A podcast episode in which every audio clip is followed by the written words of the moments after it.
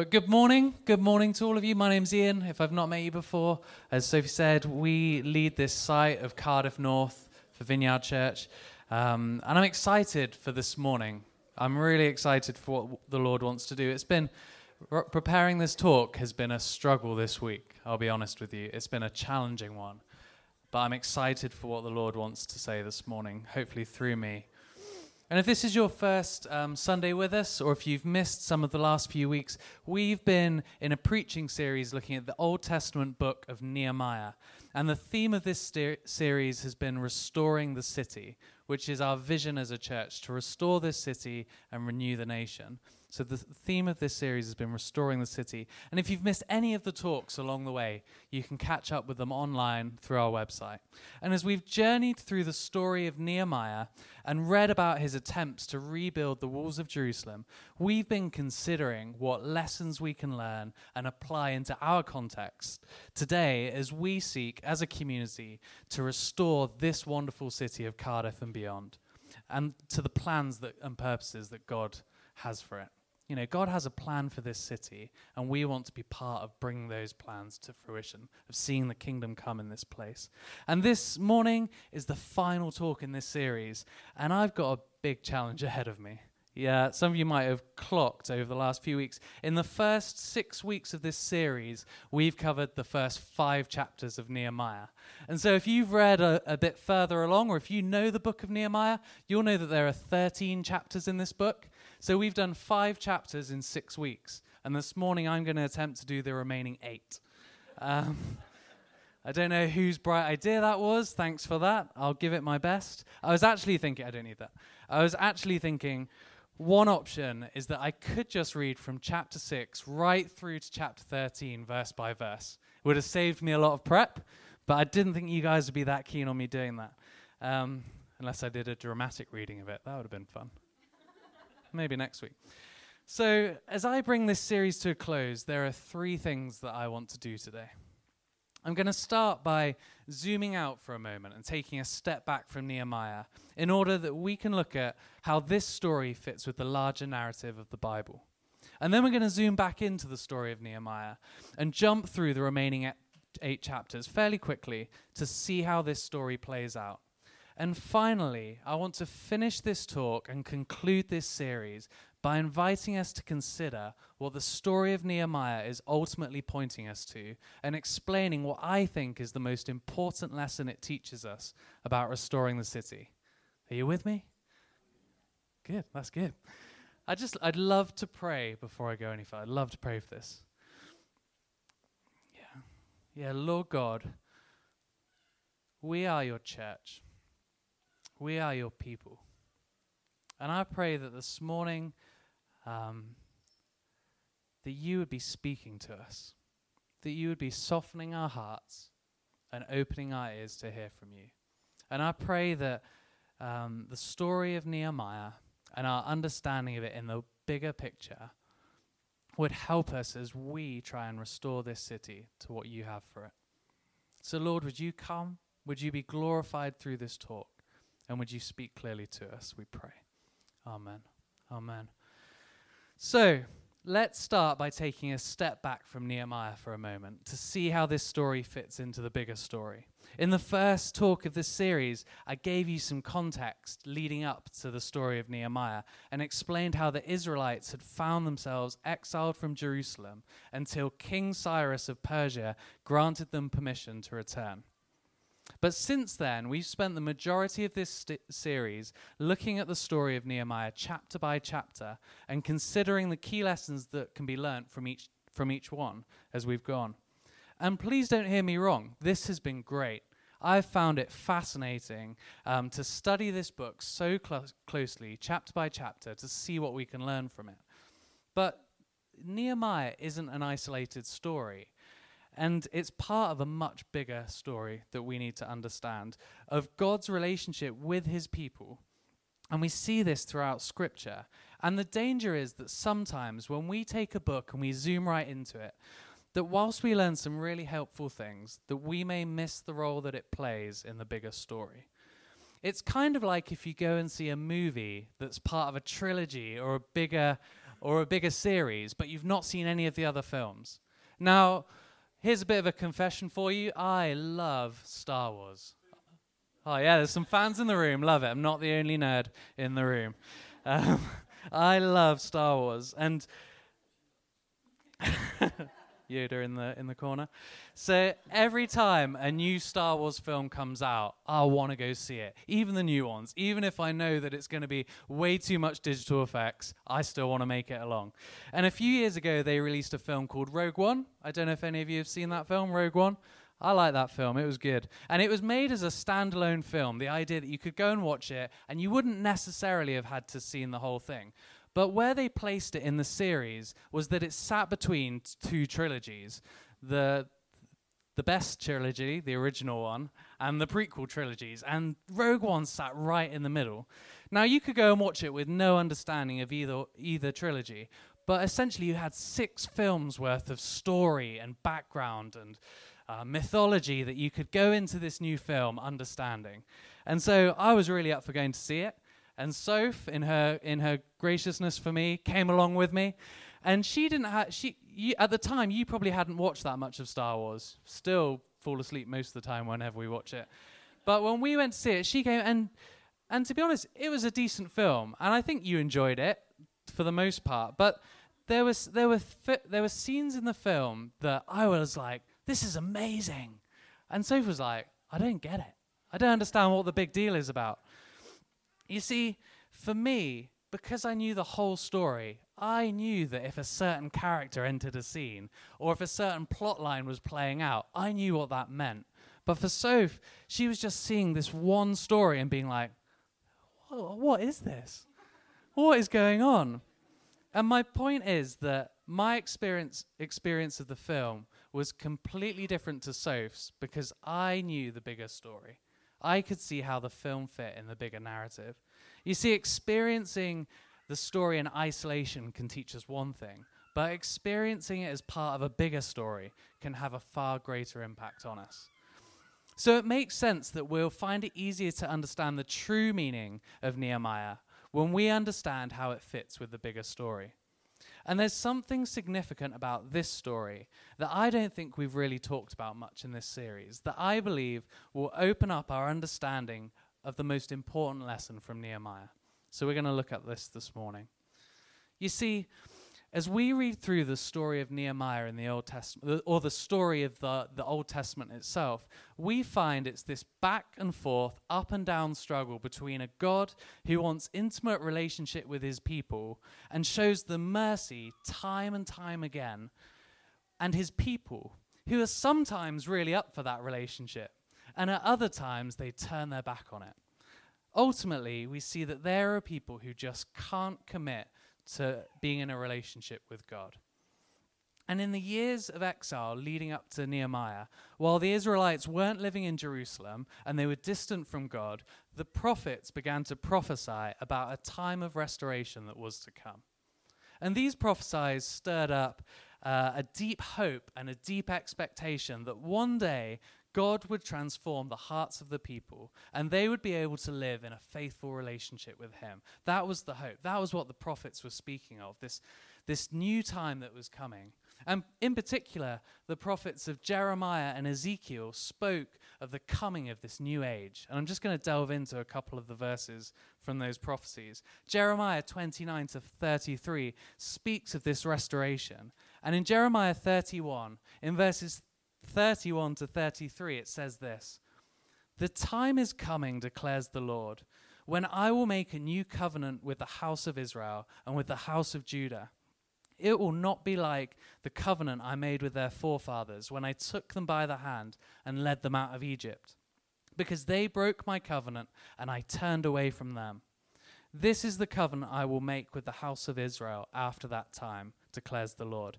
I will put my law in their minds and write it on their hearts. I will be their God, and they will be my people. So that's a prophecy in Jeremiah. And we see a similar hope echoed in Ezekiel 36, in verses 24 to 28.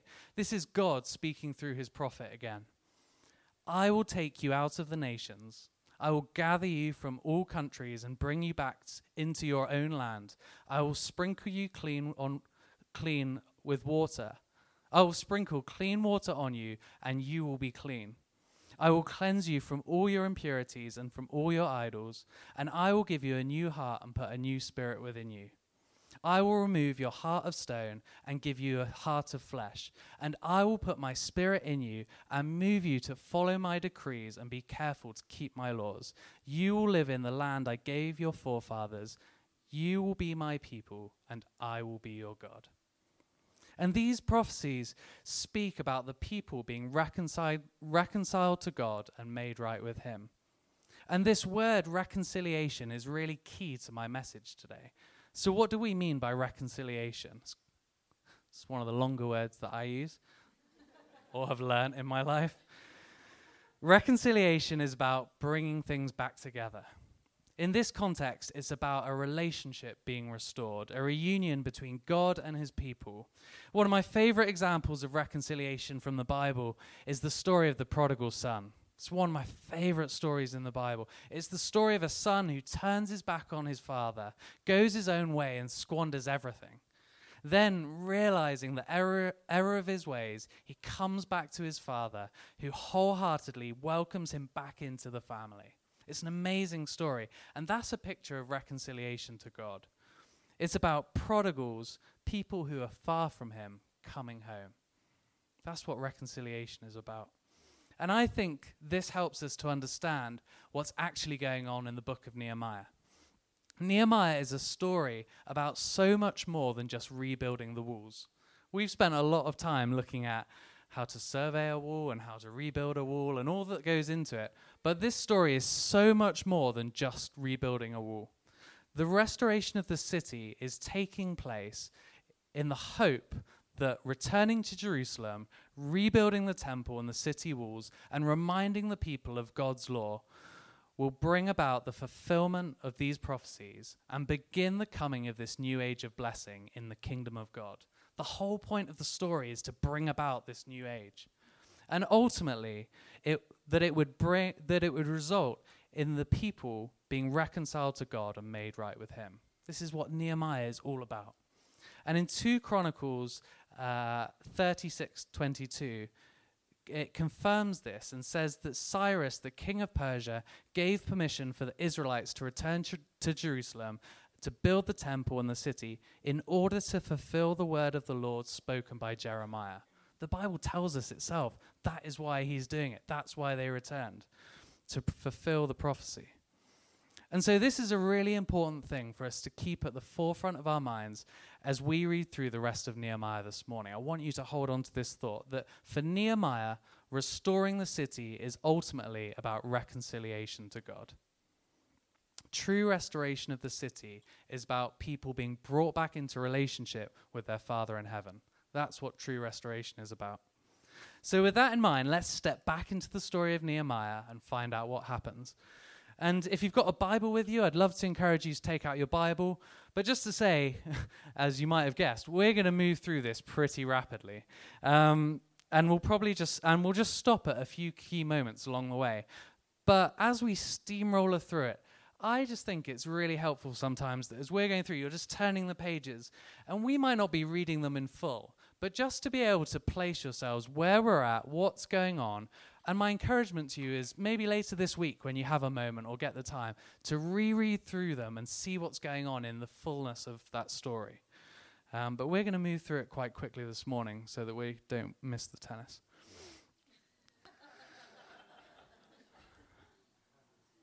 So far in this series, in the first five chapters, we've seen how Nehemiah has his heart broken by God when he hears about the state of Jerusalem, and how he asks the king of Persia to let him go back to Jerusalem to rebuild the city walls. We've looked at how Nehemiah goes back and he surveys the damage um, and rallies the people to work together in rebuilding the wall, but also how he faced opposition along the way. And now, as we pick the story up at the end of chapter 6, in verse 15, we discover that the wall has been rebuilt. I kind of expected it to happen at the very end of the book, but it happens here right in the middle. The wall is rebuilt, the work's been completed, and Nehemiah's initial objective has been accomplished.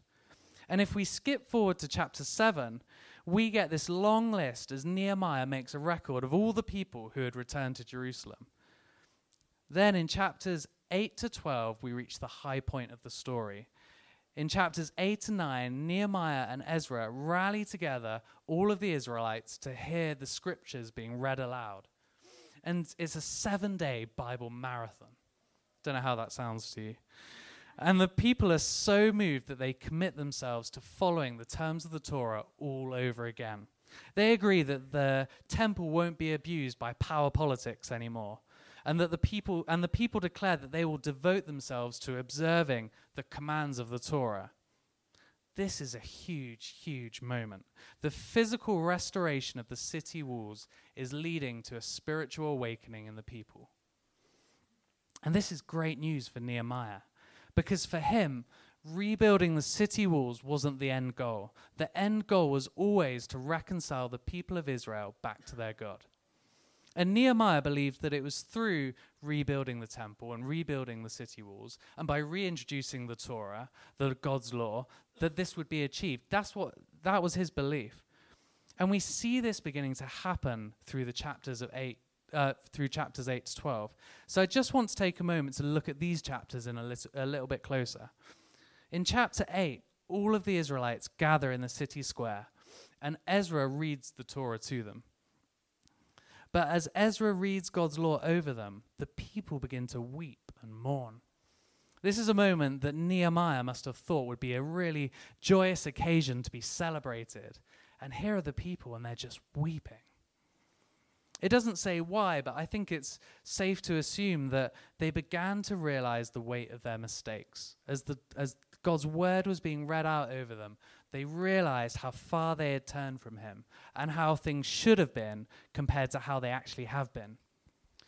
But then Nehemiah says to them in, in chapter 8, verse 10 Do not grieve, for the joy of the Lord is your strength. This is probably the most well known and most often quoted verse from Nehemiah. But so often, I believe it is understood and shared completely out of context.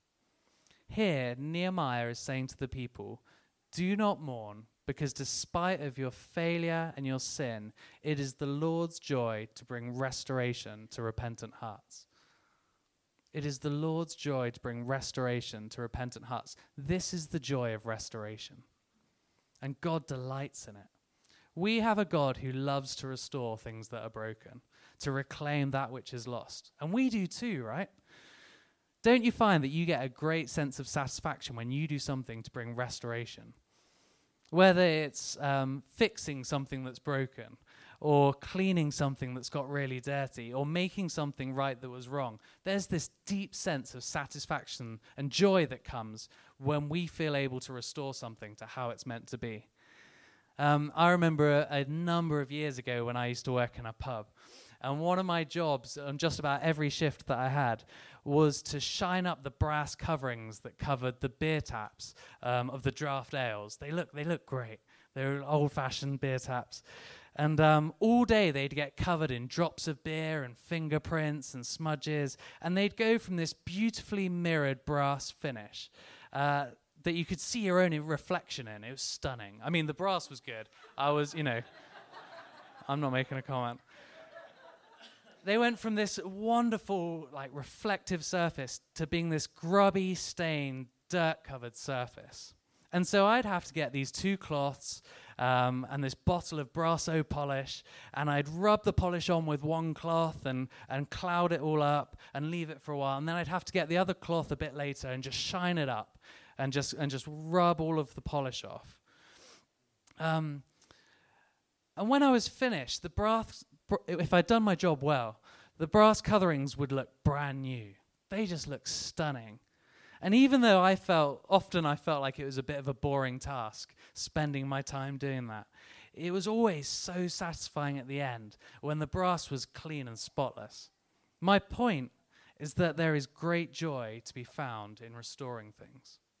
And for me, this is a sign that we are made in the image of our Creator, that we take such satisfaction in seeing things restored. In the same way that I took satisfaction from cleaning up that brass at the pub, and making it spotlessly clean to the point where I could see my own reflection in it. God delights in cleaning up, cleaning us up, from removing our mess and making us spotless too, so that his reflection can be seen in us. He delights in it. So Nehemiah explains to the people that God's joy in bringing his people back to him is good news for them. That they don't need to weep. They don't need to focus on all that's gone wrong before.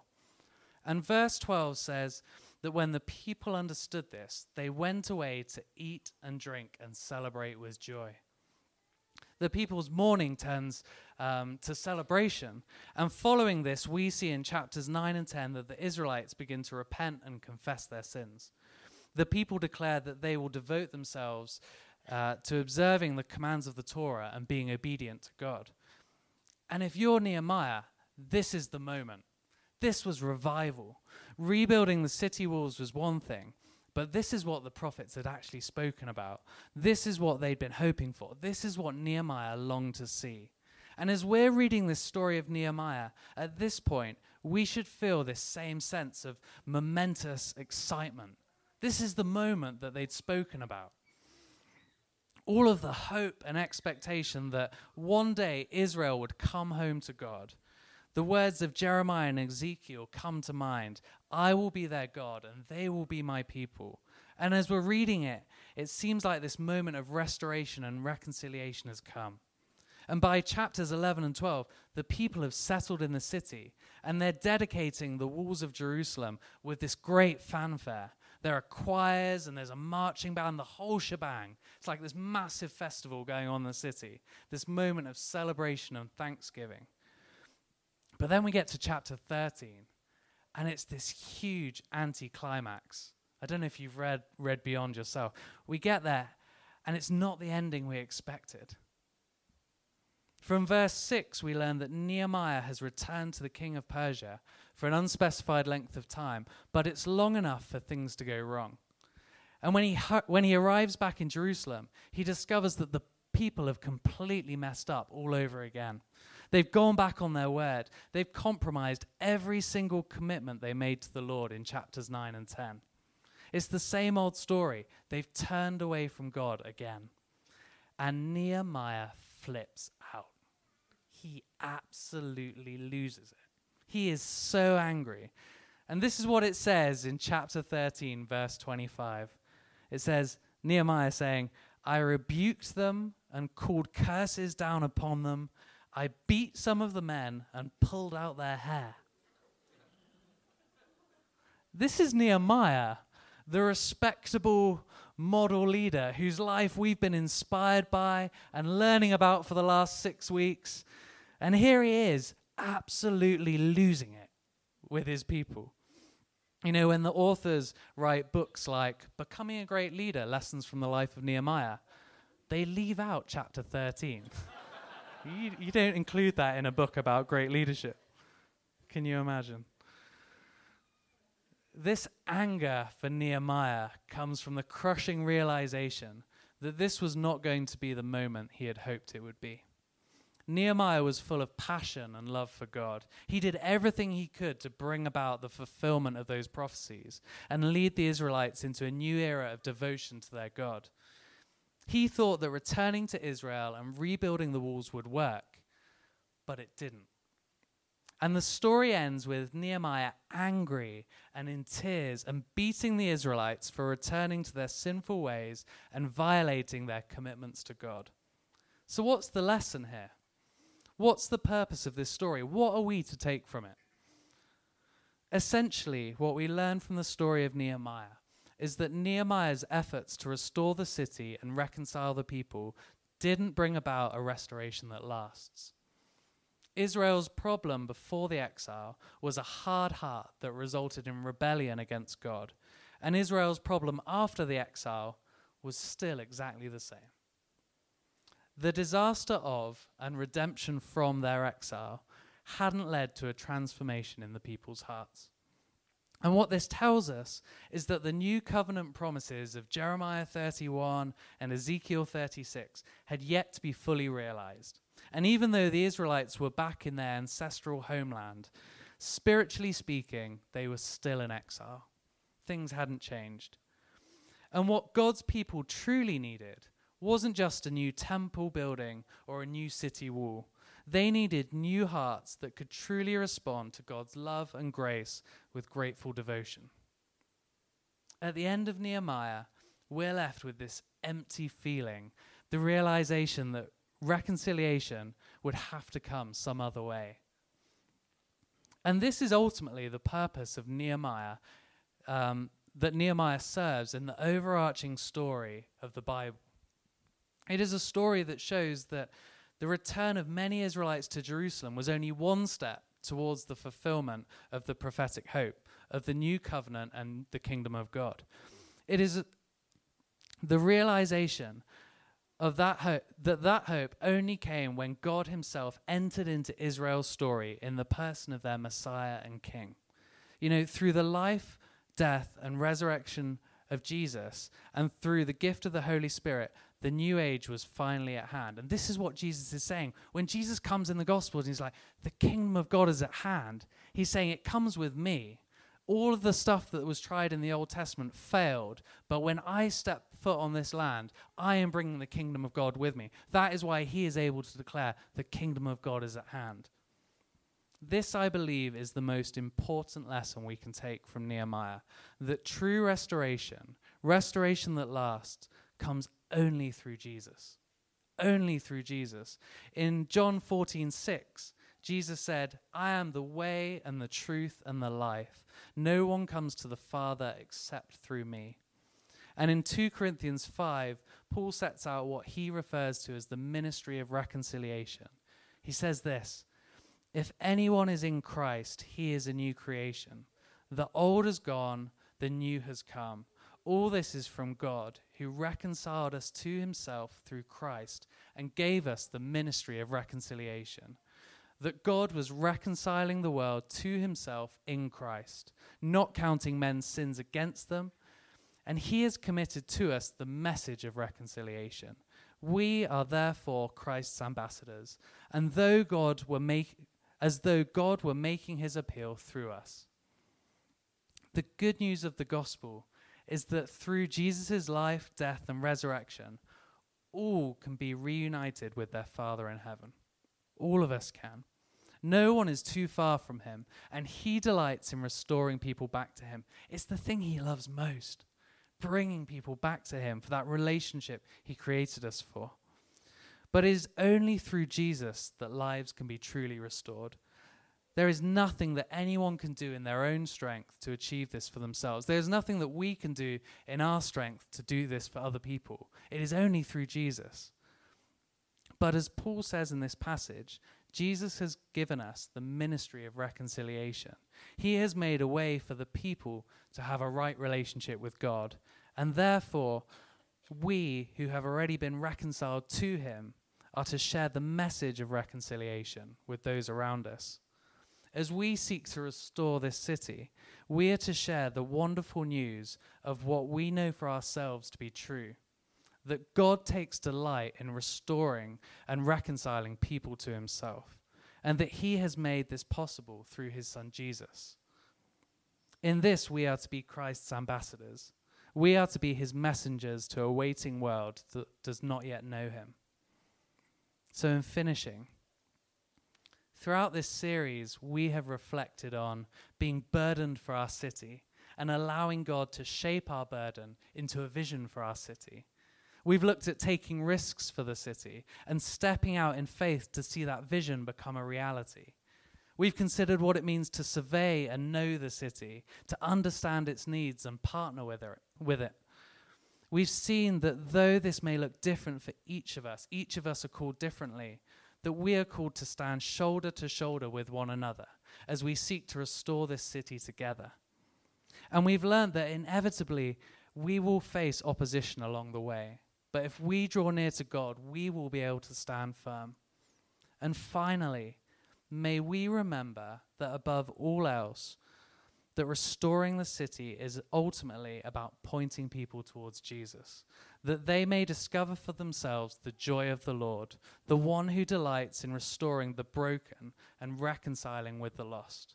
This is what it looks like to bring restoration that lasts. This is what it means to restore the city. If you're able to, why don't you stand?